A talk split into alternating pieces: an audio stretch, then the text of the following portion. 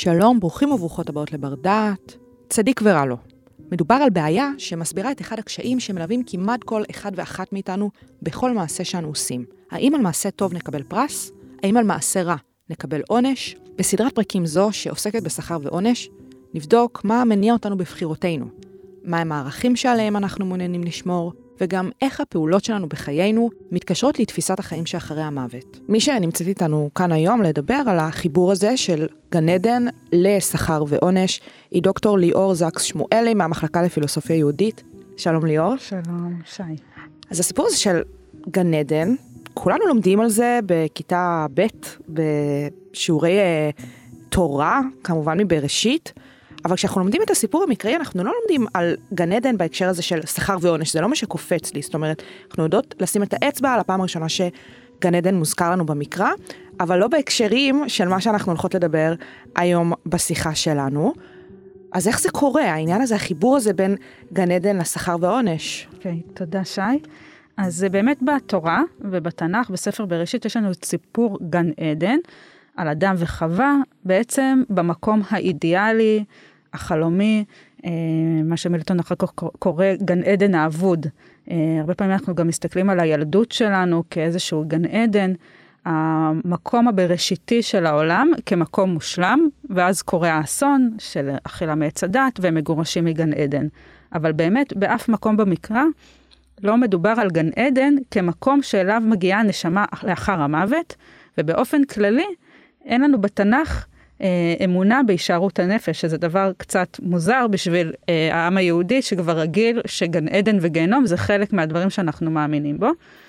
אה, באמת אה, שאלה אותי גם חברה, אה, האם גן עדן וגיהנום זה אחד מעיקרי האמונה? יש אה, לרמב"ם 13 עיקרי אמונה, ובאמת גן עדן וגיהנום לא מוזכרים שם.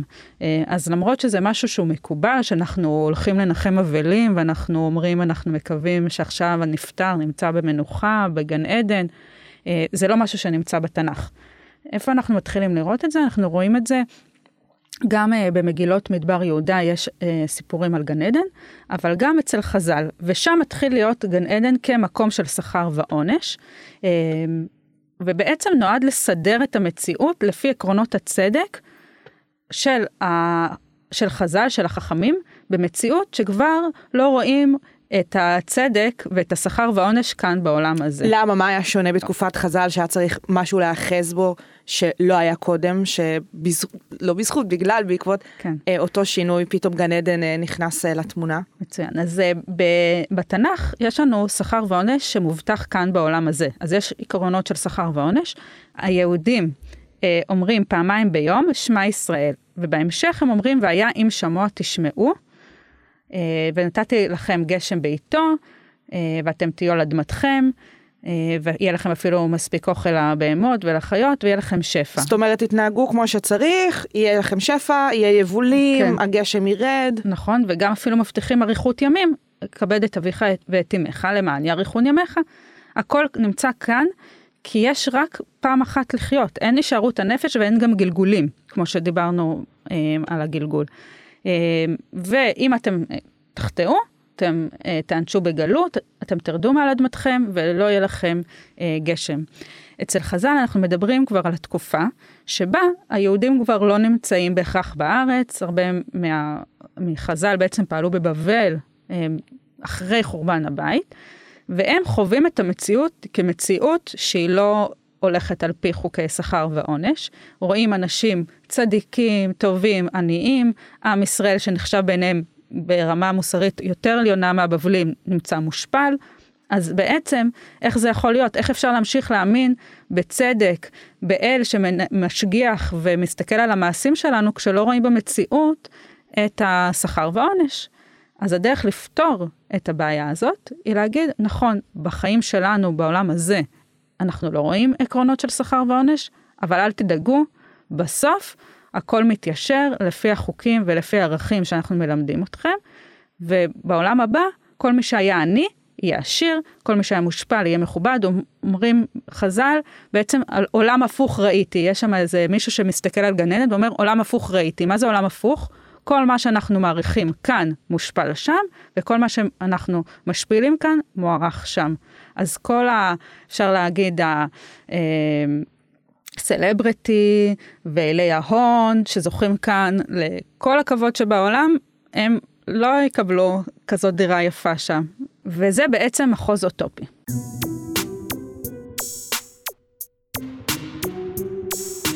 גן עדן אוטופי, זה באמת מה שאנחנו מדמיינים, או התפיסה שלנו היום את uh, גן עדן. מה המשמעות? אוקיי, okay. אז אוטופיה. מה, למה אנשים כותבים אוטופיות, ומה זה אוטופיה? אוטופיה זה בעצם ניסיון דרך אה, ספרות לייצר עולם שבו הערכים של הכותב באים לידי ביטוי בצורה מושלמת. אה, כל מה שהוא מזהה כסבל, ייסורים, או זה ברמה של חוסר הנאה, או ברמה הערכית, אה, מעשים, תופעות שליליות, שם הם נעלמים. והמחוז האוטופי, כשאנשים קוראים אותו, הם בעצם מקבלים אלטרנטיבה לחיים, ומתחילים אולי לשקול בדעתם האם אפשר להניע את המציאות, אמנם לא להגיע באופן מושלם לאוטופיה, אבל אה, לסדר אותה קצת, אה, לקדם אותה, לשכלל אותה כדי להתקרב לאותו מחוז אוטופי. אנחנו מכירים את אלטונוילנד של הרצל, אה, חלקו מתגשם, חלקו לא, כן? כמו כל אוטופיה, אה, היא לא מתגשמת. אז אני רואה את הגן עדן והעיסוק של חז"ל ואחר כך מקובלים אה, בגן עדן כניסיון ספרותי חינוכי אה, לייצר מקום, מחוז אוטופי, ולהניע אנשים שקוראים את אותם אה, טקסטים לשאוף לאותם ערכים, ולהאמין שגם יהיה שכר, כי בעצם להניע מוטיבציה אפשר לעשות גם על ידי איזשהו שיתוף אידיאולוגי ערכי עם הערכים, אבל כשאתה רואה, כשהמציאות לא מתגמלת אותך על זה, זה מאוד קשה להאמין בטוב של זה. אבל אם אתה מאמין שזה גם דבר נכון וערכי, ובסוף גם תתוגמל על זה, זה בעצם אה, הנאה, המוטיבציה הכי גבוהה שאפשר ליצור. אתה מדברת פה באמת על הסיפור הזה של לבנות איזושהי מציאות אוטופית. אה, זאת אומרת, חז"ל התחילו, לאחר מכן בימי הביניים המלומדים, אבל הסיפור הזה של לבנות איזה משהו אוטופי, נשמע לי קצת מוזר במובן הקולקטיבי. כי אוטופיה בעיניי זה משהו נורא נורא אינדיבידואלי, סובייקטיבי, כל אחד רואה את האוטופיה שלו נורא אחרת. איך בכל זאת אותם uh, מלומדים הצליחו לגבש תפיסה אחידה שתצליח להחזיק את, העם היהודי, בטח בתפוצות, בטח uh, לאחר חורבן הבית, סביב uh, אותו רעיון שככה ילכד?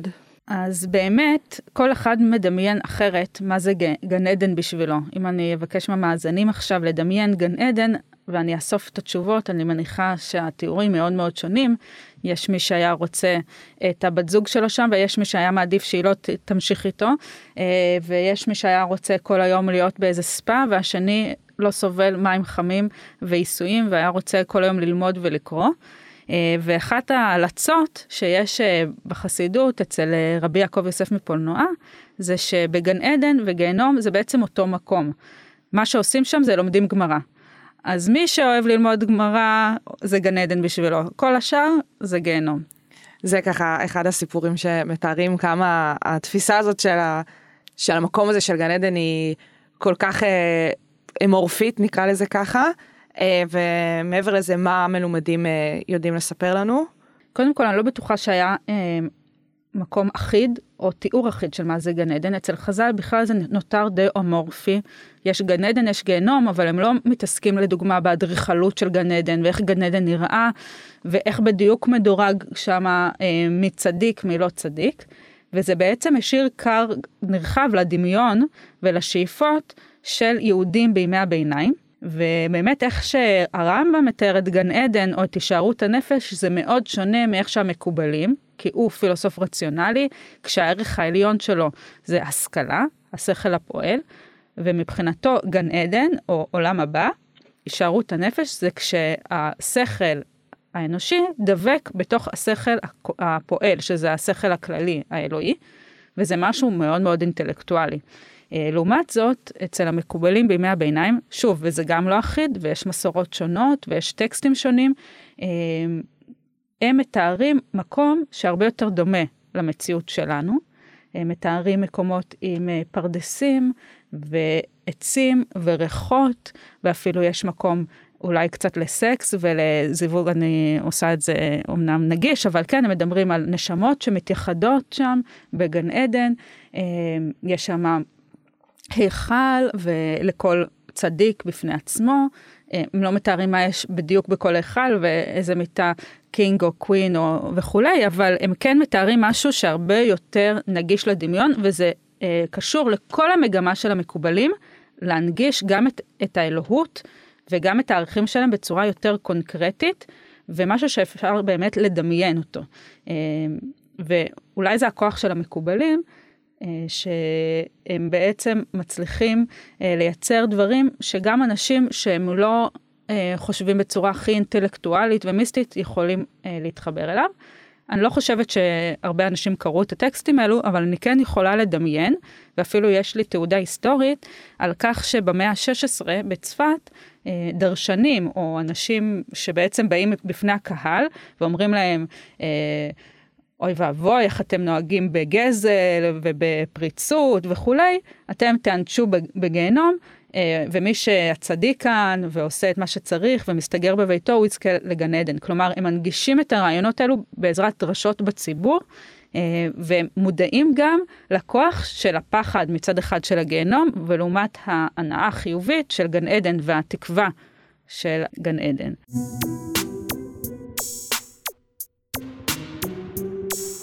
כל התיאורים שלנו על גן עדן כמקום אוטופי עד עכשיו, זה סביב המלומדים, אמרנו חז"ל, אמרנו המקובלים אה, בימי הביניים. יש לי תחושה שאולי יש כאן איזו זווית מגדרית שגם יכולה להשפיע על האופן האוטופי ואיך שתופסים את אה, גן עדן. אני טועה? את צודקת במאה אחוז.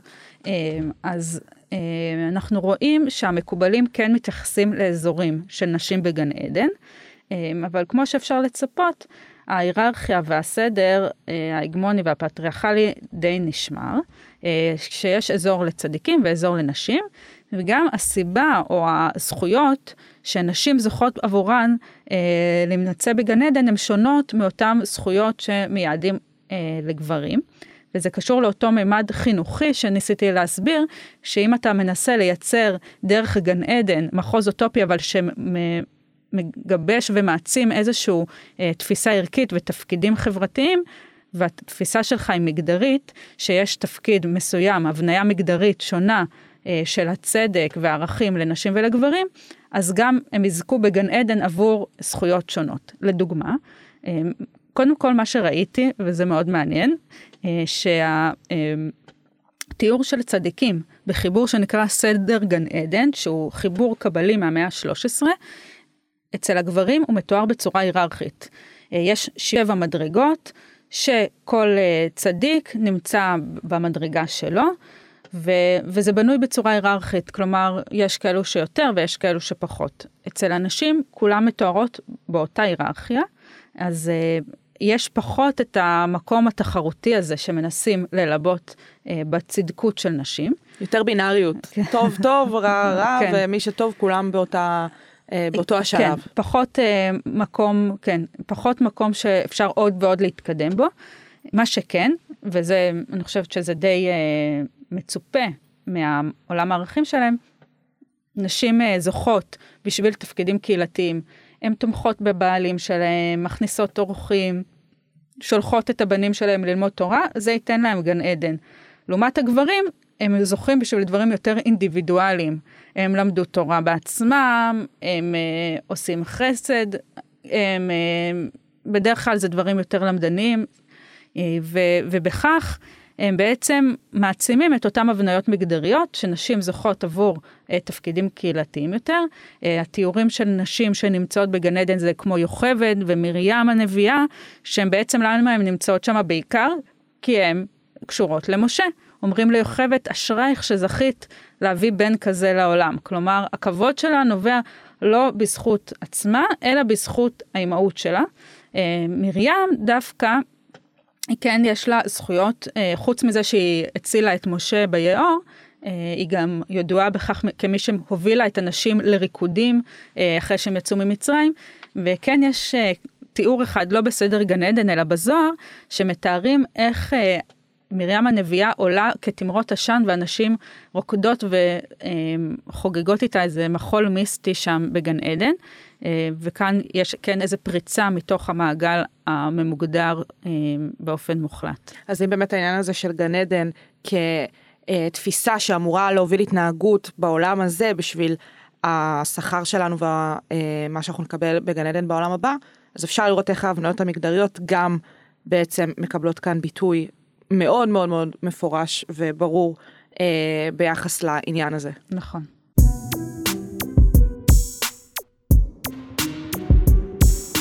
אז יש לנו את התיאורים שמלומדים דיברו על איך גן עדן נראה, אבל איך המלומדים דיברו על איך שאנחנו נראים. כי כשאנחנו מגיעים לגן עדן, אנחנו, אני חושבת, אנחנו לא גשמיים, מדובר על נשמה. מה, מה התפיסה שלהם ביחס לעניין הזה? אז זה כאן נקודה מאוד מעניינת, שאם אני אתן סתם לבן אדם ברחוב לתאר את הנשמה, מבחינתו זה מין הילה כזאת, אור אמורפי, אה, חסר צורה.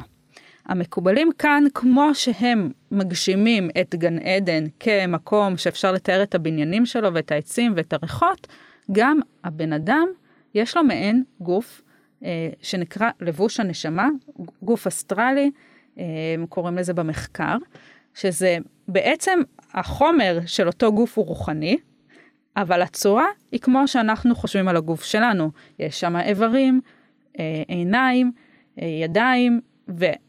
הגוף הזה אפילו דומה כנראה לגוף שלנו כאן, כלומר אה, אותה צורה, רק החומר שממנו עשוי הוא רוחני, והוא זה שמלווה את האדם בגן עדן. עכשיו, מה שעוד יותר מעניין זה שהגוף הזה הוא לא, או הנשמה הזאת, זה נקרא לבוש הנשמה, הוא בעצם לא משהו שאדם מקבל מראש, כלומר זה לא שהנשמה שיורדת לעולם הזה בהתחלה, כתינוקת יש לה את הצורה הזאת כבר אה, כמתנה. אז מה משפיע על איך נראה? בדיוק. אז uh, כמו שהיום, אנחנו, אני מסבירה את זה גם לתלמידים הרבה פעמים, משקיעים המון uh, במראה שלנו, שהולכים uh, ל, ל, לעשות uh, ניתוחים פלסטיים ובוטוקס וכולי, וכמה יש לנו על אופנה. אז אותו uh, מוטיבציה להיראות טוב, המקובלים קושרים ללבוש הנשמה. Uh, כמו שאדם משקיע המון ב, בבגד שיהיה לו לאיזה חתונה או אירוע מיוחד, כמה אדם צריך להשקיע על הלבוש הנצחי שלו, שילווה אותו בעצם בגן עדן, אה, ואיך בעצם מטפחים את אותו גוף, אז בצורה שמאוד מתקשרת לכל מה שאמרנו, על ידי התנהגות ומעשים טובים. בעצם כל מעשה טוב הוא אה, בונה איבר, או משלים את האיבר הנשמתי אה, אם לדוגמה נותנים צדקה ביד ימין, אז זה בעצם בונה את יד ימין הרוחנית. אם רצים כדי לעשות איזה מצווה, או רצים לבית הכנסת, זה בונה את הרגליים. אה, אולי לאימהות, את זה לא שמעתי, אבל אני יכולה לדמיין, זה שהן מולידות, הן בונות את הרחם השמימית שלהן. אז כל מעשה טוב בונה איבר, ובעצם כאן גם נכנס המקום של הפחד והאימה, כי מה קורה אם אתה מגיע לגן עדן ואין לך ראש? כי לא עשית מצוות שקשורות בראש, או אין לך עין, אתה בעצם נכה בעולם העליון, לנצח. אז uh, הרעיון הזה של לבוש הנשמה גם מכניס את עניין הפחד, מכיוון שאף אחד לא היה רוצה באופן נצחי להיות נכה או חסר איבר. אל דאגה, או כן אה, תדאג, כי אז תחזור לכאן בגלגול, וכמו שאמרנו, גלגול זה לא איי איי איי, זה אפילו יותר גרוע מגיהנום. כן, שנדבר... בפרק שדיברנו על גלגול נשמות. כן, נכון, ואנחנו עוד נדבר גם מה זה גיהנום. אה, עדיף, עדיף כבר להיות בגיהנום מאשר שוב גלגול נשמות. אז בעצם דרך הרעיון הזה של לבוש הנשמה, שנקרא גם חלוקה דה רבנן, אה, המקובלים מייצרים אה, דימוי מאוד קונקרטי לאיך שכל מעשה ומעשה בונה את האיברים של האדם. אני אוסיף כאן עוד משהו, שאצל חז"ל אומרים שהמצוות, הם, יש תרי"ג מצוות, 613, כנגד 613 איברים. בצורה הזאת בעצם המקובלים אמרו, למה זה כנגד האיברים? כי כל מצווה בונה איבר אחר. אז זה צ'קליסט כזה שאת כן. עוברת ועושה וי בשביל הגוף שיהיה לך אה, לנשמה שלך נכון. בגן עדן. נכון. אז בעצם הנשמה, או הלבוש של הנשמה שהולך איתנו, זה דבר שתלוי באדם, ובשביל זה הוא בא לעולם, כדי ליצור את זה.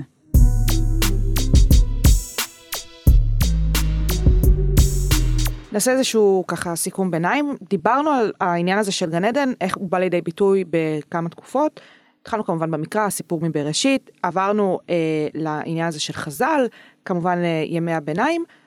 בואי ננסה לתאר בתקופה היותר מודרנית, אנחנו מדברות על החסידים, נכון? כן, אז החסידים הם אלו שממשיכים בעיקר את המסורות הקבליות. אה, ובאמת, הרעיון של לבוש הנשמה ממשיך להיות דומיננטי עבורם. אה, יש ספרים שלמים שמדריכים אנשים איך בעצם אה, על ידי קיום המצוות הם יזכו ללבוש הנשמה כמה שיותר מלא ומפואר. אבל יחד עם זאת אנחנו רואים איזשהו שינוי, אפשר להגיד שינוי רדיקלי, פרדיגמטי, בתפיסת גן עדן. הם ממשיכים להאמין שגן עדן הוא מחוז חפץ אוטופי לאחר המוות. הם לא שוללים את האמונה הזאת. אבל יחד עם זה, אני רואה ירידה בעניין שלהם, במה שקורה אחרי המוות, וניסיון להחזיר את גן עדן כמשהו שיכול להיות רלוונטי כבר לחיים. דיברנו מקודם שהסיפור הזה של גן עדן זה משהו שהוא לא באמת נמצא בתפיסה המקראית אה, כאחד מהסממנים של השכר והעונש, זה משהו שקצת כן. אה, תוך כדי העניין הזה של הרצון אה, לאחד ולגבש את העם היהודי סביב איזשהו רעיון כזה של אוטופיה, והחסידים באמת חוזרים... זהו, אז הם לא חוזרים, הם לא עושים צד, צד אחר, צד יותר לכיוון מטאפורה. מה זה אומר?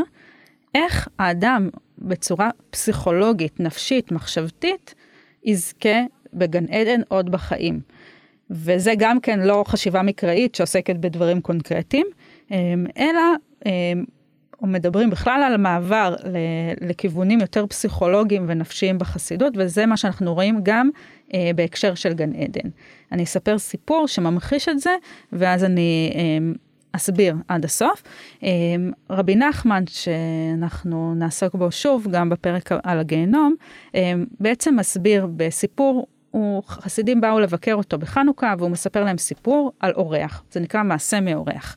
אותו בעל בית, מגיע אליו אורח הביתה בזמן של חנוכה, והוא מדבר איתו, משוחח איתו, הוא מתעניין, האורח מתעניין בבעל הבית, במה הוא עוסק למחייתו, מה הוא עושה בחייו, והם מתחילים לדבר ולהתחבר, ואותו בעל בית מבין שהאורח הזה נראה לו לא ממש מהעולם הזה. הוא מרגיש שיש לו איזה ניחוח, משהו שונה, הוא מתחיל לחשוד שזה לא בן אדם.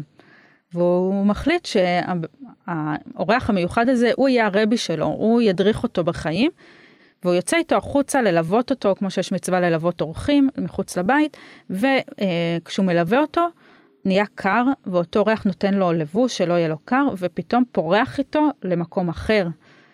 ובמקום האחר הזה יש עץ מזהב, וכלים, ואותיות, והבעל בית מסתכל, ופתאום רואה שהוא שוב בבית. והוא לא מבין מה קורה, והוא מסתכל, ופתאום הוא רואה שהוא שוב אה, בתוך המקום הזה. זאת אומרת, אם זה היה סרט, אז היינו רואות קאטים. כל כן. רגע קאט, פעם הוא כן. בבית, פעם הוא במקום הזה שהוא לא מזהה. פעם נכון. בבית, פעם במקום שהוא לא מזהה. ובמקום שהוא לא מזהה יש את העץ הזה של זהב. אה, והוא מבקש בעצם שהאורח הזה, מטלטל אותו מפה לשם, להבין מה עובר עליו. אז הוא מסביר לו שהמקום הזה שהוא נמצא בו זה גן עדן, והלבוש זה לבוש הנשמה שהסברנו בחלק הקודם, ואיך זה שהוא עובר כל פעם. הוא אומר, במקום שהמחשבה שלך, שם אתה נמצא, שזו האמירה המפורסמת משמו של הבעל שם טוב. המחשבה שלך קובעת את המציאות. אם אתה חושב שאתה בגן עדן, אתה בגן עדן, ואם אתה חושב שאתה בבית, אתה בבית.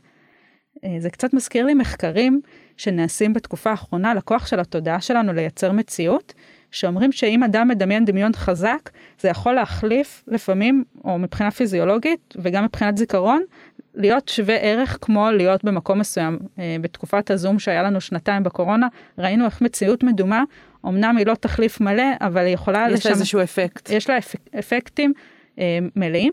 אז החסידים בעצם מדגישים שעל ידי התודעה, האדם יכול לחוות גן עדן כבר בעולם הזה. אה, ממשיכים את הרעיון שעיקר גן העדן זה דרך התורה ודרך התפילה ודרך המעשים טובים, ובעצם מדריכים את האנשים איך הם יכולים לחוות תענוג כבר בעולם הזה דרך המעשים הרוחניים. ואז זה מתקשר לאמירה אחרת של חז"ל, שכר מצווה מצווה. השכר שאתה אמור לצפות זה לא שכר שהוא חיצוני, שאתה אמור לרצות לקבל כמתנה על המצוות שלך, אלא עצם זה שאתה עושה את המצווה, אתה יכול לחוות את השכר שלה דרכה. אה, ולפעמים, וזה עוד מחקר פסיכולוגי אחר, כשאתה עושה משהו טוב למישהו אחר, אם מישהו, המישהו הזה נותן לך מתנה על זה, אתה נעלב, אתה מעדיף.